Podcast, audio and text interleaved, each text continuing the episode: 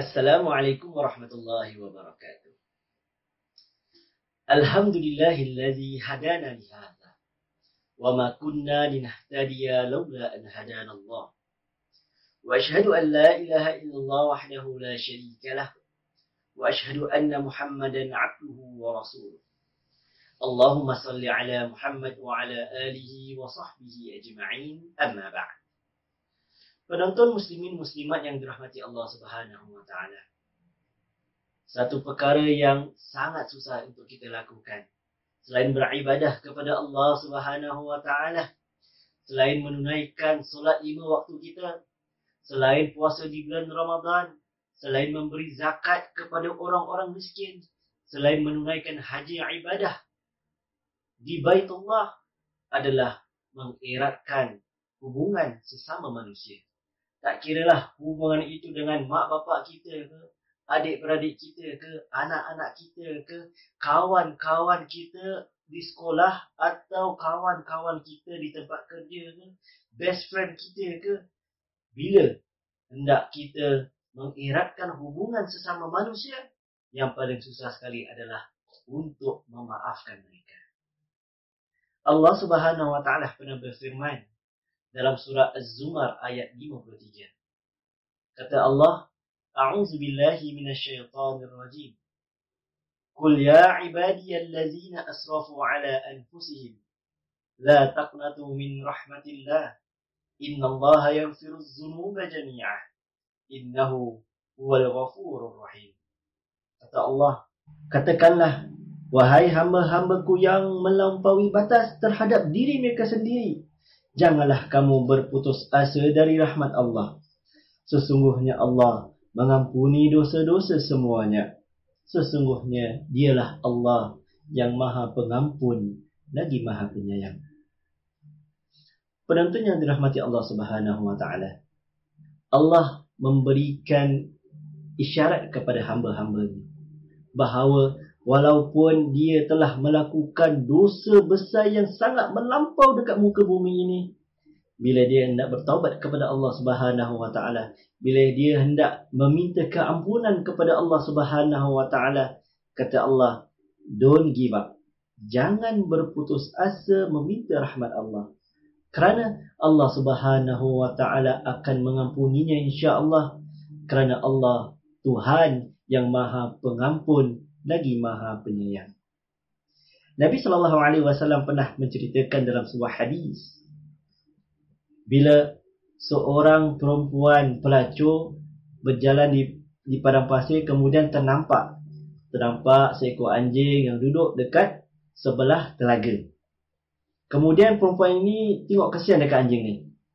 Haus dekat padang pasir, tak ada air. Air ada tapi dekat dalam telaga apa yang perempuan ini buat perempuan pelacur ini buka dia punya cover dia kemudian buka kasut dia ikat dengan tali kasut tu ambil air dekat dalam telaga berikan minuman kepada anjing tersebut. Nabi saw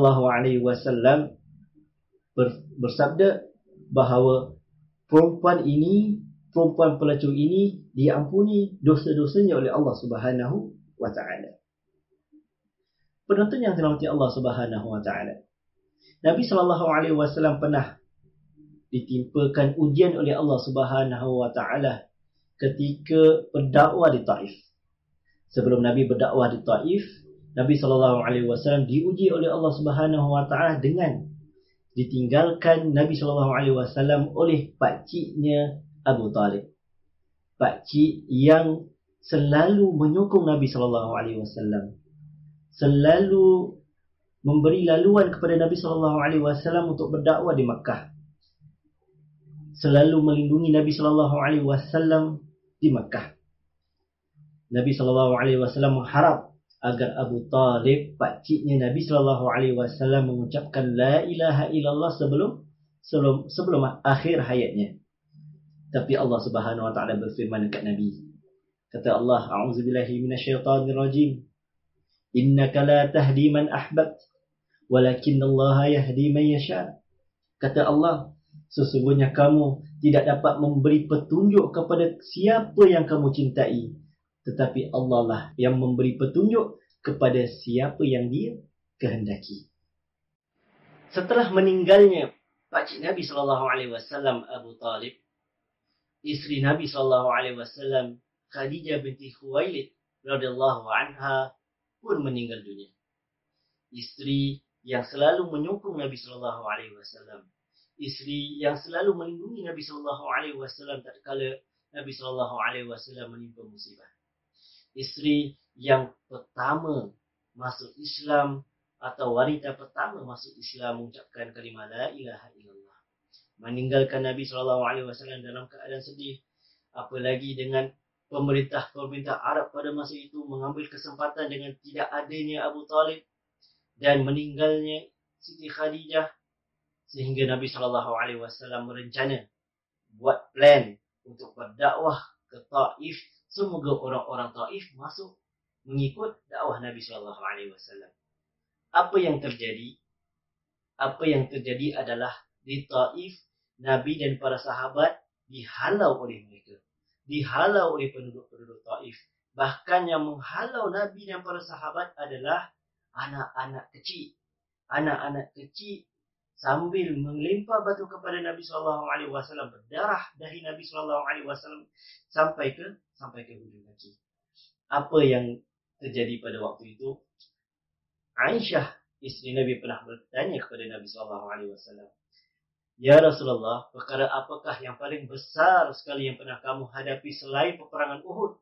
Nabi sallallahu alaihi wasallam berkata, "Yang paling besar ketika malaikat menjaga gunung datang kepada Nabi sallallahu alaihi wasallam, kemudian kata malaikat itu, "Inginkah inginkah aku jika aku men, men, menghempak atau melimpahkan gunung kepada kepada penduduk Taif.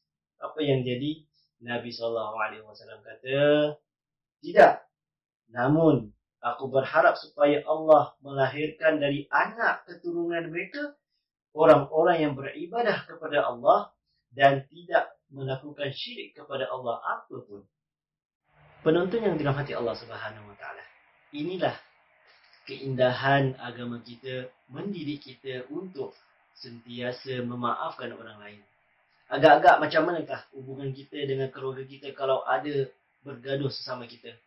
Bahkan bergaduh sampai bertahun-tahun. Dari satu hari raya, dari satu Ramadan ke Ramadan yang lain. Dari satu hari raya sampai hari raya yang lain pun tak nak maafkan juga. Sehingga yang orang yang tak terlibat pun dilibatkan. Dilibatkan sekali. Bagaimana pula hubungan kita dengan kawan kita? Sekiranya kalau mereka menikam kita dari belakang ke, menipu kita ke, apakah kita akan maafkan mereka? Allah Subhanahu Wa Taala telah berfirman dalam surah Az-Zumar ayat 53 tadi telah kita bacakan. Allah mengampuni hamba-hambanya yang telah melakukan dosa yang telah melampaui batas. Allah kata, jangan give up, Jangan berputus asa meminta rahmat Allah Subhanahu wa taala kerana Allah Maha Pengampun lagi Maha Penyayang. Nabi sallallahu alaihi wasallam pernah bercerita tadi tentang kisah seorang pelacur memberikan minuman kepada seekor anjing. Allah Subhanahu wa taala ampuni mereka.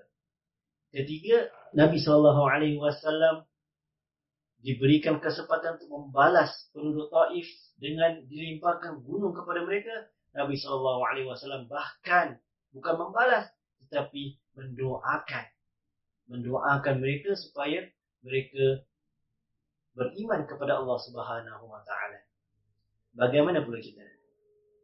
Di bulan Ramadan ini marilah sama-sama kita mengambil kesempatan apalagi dalam keadaan masing-masing di rumah apalagi dalam teknologi yang ada sekarang kita video call lah. Kita minta maaf lah. Kita saling memaafkan lah. Kerana apa? Kerana dekat akhirat nanti semua orang nak masuk dalam syurga. Semua orang nak sama-sama masuk dalam syurga. Jangan sampai orang-orang yang kita paling sayang, mak bapak kita ke, anak-anak kita ke, sebab kita tak maafkan mereka, mereka tak dapat sama-sama masuk. Tak dapat sama-sama ikut kita ke dalam syurga. Janganlah sampai best friend kita dekat dunia ni, sebab mereka lakukan kesilapan, kesalahan yang mereka mungkin tak sengaja, mereka tak dapat masuk syurga gara-gara apa? Gara-gara kita tak maafkan mereka.